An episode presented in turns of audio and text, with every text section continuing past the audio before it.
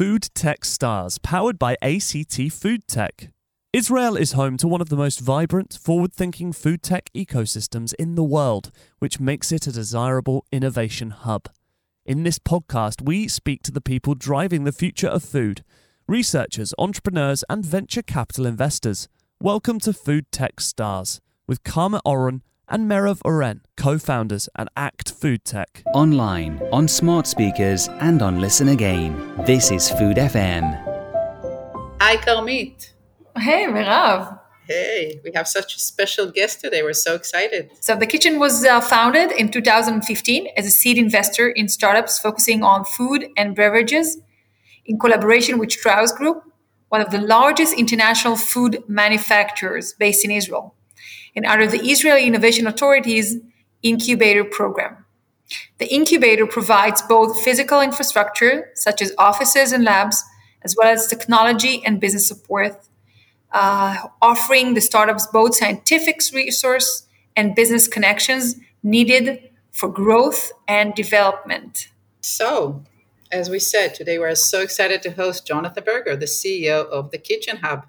Jonathan, we are so hi there. Because have you here today. So, Jonathan, I want to ask you the first uh, to start with the first questions. And you've started in 2015 uh, when no one knew anything about food tech, not even myself. I remember I've met you in 2016. There were like 60 startups. That's it. I just remember this first meeting with you.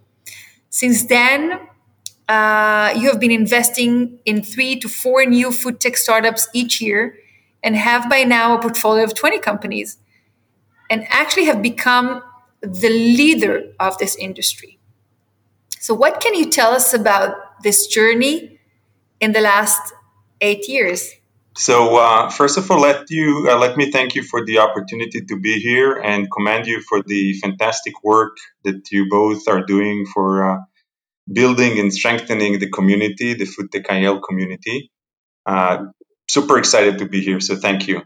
Um, so, about the journey uh, in the last eight years, so you're you're right. Uh, it was like really different from today, and we had to explain what Food Tech was all about.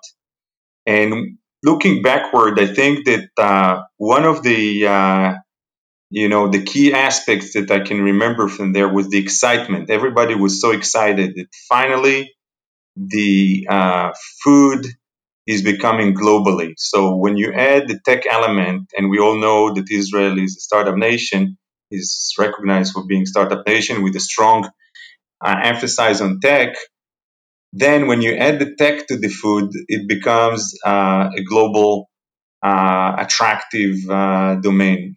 And everybody was excited about the fact that their product, the technologies can uh, be relevant out of Israel as opposed to regular food products that are usually consumed here in Israel. and, and another thing that I can recall, part of this excitement, is the uh, intimacy of the community, which is still today, everybody knows everybody, everybody is trying to help. I think that um, the WhatsApp group that uh, Michal is running is phenomenal. Um, you know, I think that anyone, any member of the food community can ask whatever question and she or he gets an answer within minutes. So this is the community aspect of that was very strong from the very beginning. And, and somehow, and I think this is unique compared to other verticals, they're all really good people, really good people that wake up in the morning with a dream. They want to change the world. They want to do it through food tech. So that's that's the second thing, the the community aspect of that. The third thing that I can remember is the um, you know how grateful I was to uh, the Strauss group. I when I started, I had a conversation like in my first week with the CEO of Strauss, Gadi Lessin at that time, and he told me, Jonathan, you know, you go and invest in whatever makes sense. You know, we don't want you to be the uh, long uh, food and uh, sorry R and D arm of uh, Strauss. You know, you go ahead and whatever makes sense as a business opportunity, you go and invest. And you know, the I would say the freedom that uh, the Strauss Group gave us, together with the support of the Israel Innovation Authority, uh, was really unique. And one last funny thing about the Israel Innovation Authority I would never forget that I uh, came to their offices. They were in Tel Aviv by, by the sea in a fantastic place. And I walked in before we started the kitchen, right after we won the tender. And uh, one of the workers there, she was smiling, like so happy to see me. And she, she didn't know me. She didn't know me. And I asked, what's, what's going on? Why are you so excited? And he said, finally, we have a food tech incubator. Until to date, it was only medical device and we were looking at infusions and uh, biopsies and things like that. And now finally we have food to taste, and we are super excited to have a food tech incubator. So uh, that's the story about the uh, the first days of the uh, kitchen. I must say it's very impressive. I mean, really, you you really are the veterans. Um, so you know, Israel has been delivering innovative startups operating in the food uh, technology and agriculture technology sectors for the past decade. The country has been positioning itself as a key player in the industry worth an estimated $9 trillion. And over the past several years, Israeli companies have partnered with major food corporations. How do you think we can attract more investments to continue to fuel this ecosystem? Yeah, so I think it's really, really remarkable the fact that you mentioned, uh, and I know that uh, most global food companies are aware of the Israeli food community, are engage in one way or the other. And I think that there are a few, uh, I would say, tips that uh, uh, I can um, I can give. So first is uh, the understanding of the different uh, agendas of large corporations and a small startup, and it's it's it's right for both sides, for the startup and for the company, for the corporate but uh, it really takes a unique expertise how to collaborate with uh, large food uh, companies. And we, we, we, wouldn't get into details, but um, you know, they, they are things that are common to many uh, companies, and you don't need to invent the wheel in how to work with the large corporations and how to get to a pilot. So this is this is first first thing. Try to learn from others' experience about how to work with these giants. Um, the second thing is about investments. So I think that it is important to understand that investors from overseas mainly are looking at the Israeli food community and comparing it to other communities around the world. And I'm afraid to say that at the moment, the valuation of Israeli startups are quite high. And I recently hear from more and more investors that this is a turnoff uh, in their opinion. So I think that the second thing would be, uh, you know, realistic valuations. Try to remember that when you raise a round, always keep in mind the next round that you're going to raise. Um, so those are the two things that I can think about uh, when it comes to attracting investors. Okay, so I actually heard this coming from another investor today, by the way. Uh, those valuation issues, which are, uh, I understand, is now um, an issue. And I want to ask you uh, when everybody's talking to me about Israel, I usually say that uh, it's uh, it's very deep tech oriented, and we're always talking about fermentation and about plant based, which were very strong. But what are the trends that are driving the Israeli innovation in food tech? And looking into the next five years, uh, what do you think will happen with this ecosystem? Where are we going? Yeah, you, are very right. The um, Israeli startups are very tech, deep tech, and this is this is no surprise. I mean, we are far away from the uh, market. Uh, either it's the uh, European market or the North American market. And um, what we have to offer is the technology. And this is not necessarily uh, just in food tech, this in many other verticals. Um, and I think that recognizing this capability, which is a, a strong arm on the technology side, a less of a strong arm on the marketing side, there are three, um, I would say, it's not trends that would disappear, but probably three tendencies or three directions that I um, think that will be relevant in the next five years. Um, so I wouldn't start with the obvious. I would start with the big data, and, and I think that every vertical is revolutionized now by data and by artificial intelligence. I think that um, food tech and food companies are also uh, going to be disrupted by uh, data and AI. Uh, we see that already uh, in some of the startups that really make uh, a difference and Tastewise is just the last example I can recall. Uh, there are, I'm sure there are others. Um, but when, when I talk about data and AI, I will give you an example. Uh, we have a company called Imagindairy that is uh, substituting the uh, milk protein.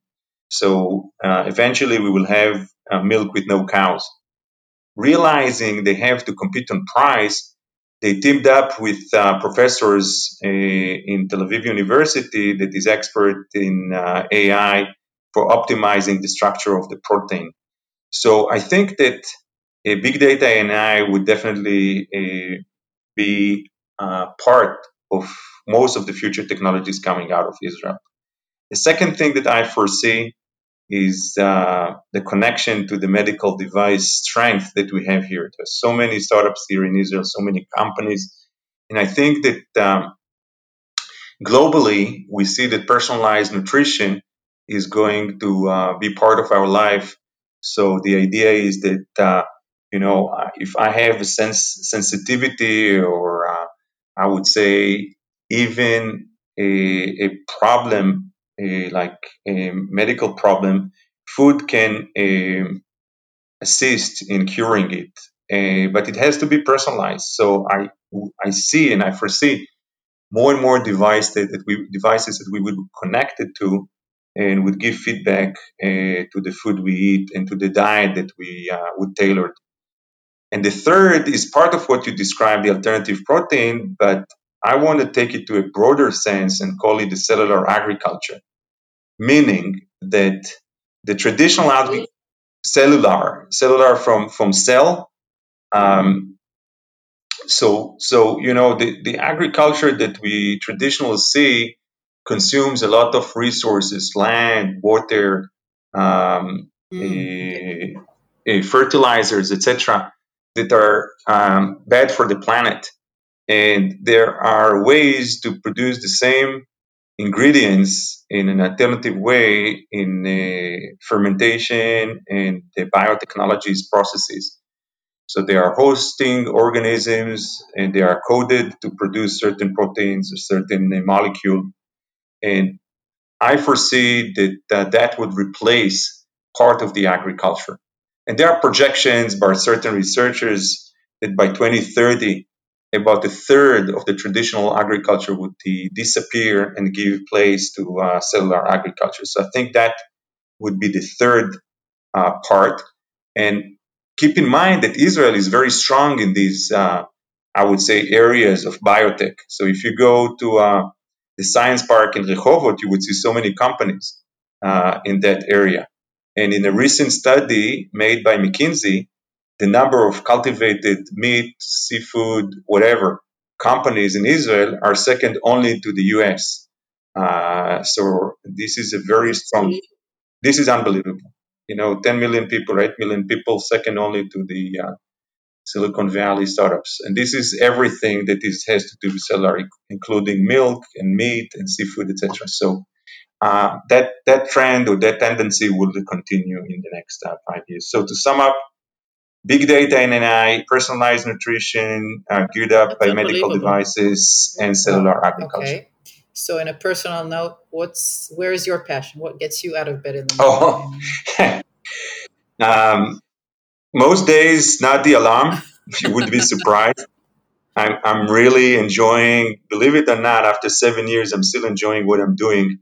Um, I think that what's what really excites me is that we've accumulated um, so much information and experience in how to build successful companies. I mean, we made so many mistakes, and uh, I think that uh, we constantly try to avoid doing the same mistakes. And and this know-how uh, is helping us in building uh, food tech companies, food tech startups, and that really um, you know, gets me out of bed uh, every morning. The uh, being a part of building successful companies, trying to transfer all the uh, accumulated know-how and how to do that from past experience of the kitchen to the newcomers. So I know how uh, hard you're working and how intense is your work working with such a you know big portfolio of 20 companies and more as a leader of this ecosystem. And so what again, what is the something that energizes you? How do you switch off? so um, that's that's for me it's a simple answer. I, I swim and uh, my team uh, members know that when I have kind of a, a heavy dilemma, I'm telling them that I would swim over it or I would sleep over it. So uh, uh swimming is something that uh, helps me uh, switching off and energizing. It's really helpful. Let's go on with the personal and the food stuff.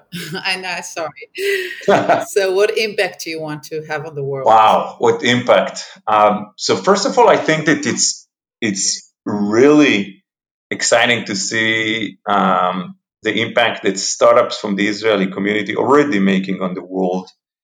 Um, you know, and I'm not talking necessarily on Aleph Farms, which is a, a, leader in its field, but also about other Israeli companies. I think that, uh, you know, many food tech companies are doing and impacting the world. It can be food waste, it can be uh, pollutions, etc. But for me, um, the impact has to be connected to Israel. I think what we have here is really unique, and um, you know the impact I want to do, uh, I want to have on the world is to have uh, Israeli companies uh, make a difference and uh, on a global level. And I think we're already there, no? Because we're doing so much uh, noise that uh, everybody's now calling me to talk with me about food tech. So, if looking at what's happening with calls that we have from all over the world, I see that it's actually happening, and the impact you're trying to do is actually there already. Yeah, but but but you know, it, it's really complicated. I mean, the companies that you and I are talking about are in early stages, and we really want to see products on the shelves. We really see want to see carbon emissions uh, being reduced thanks to these technologies. So you know, it's it's still work in progress, right? Yeah, definitely, definitely. Um, and I want to ask you an unfair question because I don't have the answer yet. I'm asking myself the question, but with no answer yet. So, what is the one must-have item uh, when tapped on a deserted island you would take with you? Oh, For me, it's really simple. Google. What is it? Goggles, swimming goggles. oh, it's great. Okay, okay. it was yeah. surprising actually. Yeah, and and you know what? In second thought, I think it's also useful not for exercising, but also for hunting or fishing. I guess, but uh, that's that's an easy one. Okay. So, um, John, who do you dream to have dinner with, and why? Wow. It doesn't have to be food tech dinner, yeah? Yeah, yeah. it, it can be a simple, tasty dinner. Uh, believe it or not, but I think the most fascinating person. Can I can I go to the history? Can I go Definitely go. Go ahead. So Moses. Oh my God, this was an unexpected one. So why Moses? Why Moses? Um, it reminds me a story uh, that a friend told me from the uh, party that was held in the Weizmann Institute uh, to reward Professor Chaim Harari. He was the president of the institute until 2001, and he turned 80. And uh, you know, in part of the party, Professor Harari um, gave uh, a speech. Mind you, he was turning 80, right? And he was asking the audience, do you remember at what age uh, Moses died? And everybody uh, said, of course, 120. This is why uh, we're still wishing uh, people until 120. And he said, good. And what was the occasion? After what uh, period that happens? Everybody knew. Because he uh, climbed the mountain after 40 years of uh, you know, walking in the desert, and uh, then he died. He, saw the promised land and he could enter. So that was after 40 years of walking. Good, he said. So, what age was he when he uh, was leading uh, the Israelis out of Egypt? And then the answer was obvious. He was 80 years old. So I think that this is this is kind of an astonishing because we grew up with the story about uh, the the Israelis or the Jews leaving uh, Egypt, but we didn't pay attention to the to the age of the leader leading them, uh, you know, in the desert and all that. And and for me, this is really, really, uh, I would say, um, remarkable and inspiring. So I would like, I would love to uh, travel back in uh, in time and to speak with this remarkable, phenomenal leader. I, I, I agree. This is regional, really super regional. Um, and again, it's a question where I'm asking you the same question I asked myself, right? So you should imagine that uh, I don't have yet the answer, but what is the one thing uh, most people don't know about you? and I'm really waiting to hear this because I'm already, you know, expecting. Okay, so this should not be something bizarre that you know no, you should go have ahead. gone to jail or something like that, right? I studied philosophy. I had some time off between jobs, and I fulfilled a dream that I had for many years. And I took uh, one year, part of the second degree. I did not accomplish it, but uh, I took a one year of uh, philosophy in Tel Aviv University. I don't think anybody knows about that. Yeah, are you using that? Do you find yourself using this something from uh, on your daily life, philosophy on a daily life? Do you find um, yourself uh, not not enough? It? I'm trying to implement and use.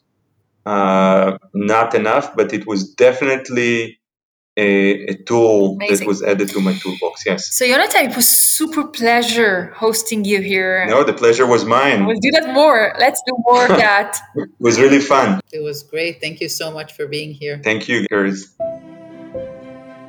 To find out more about Food FM and our content, go to foodfmradio.com.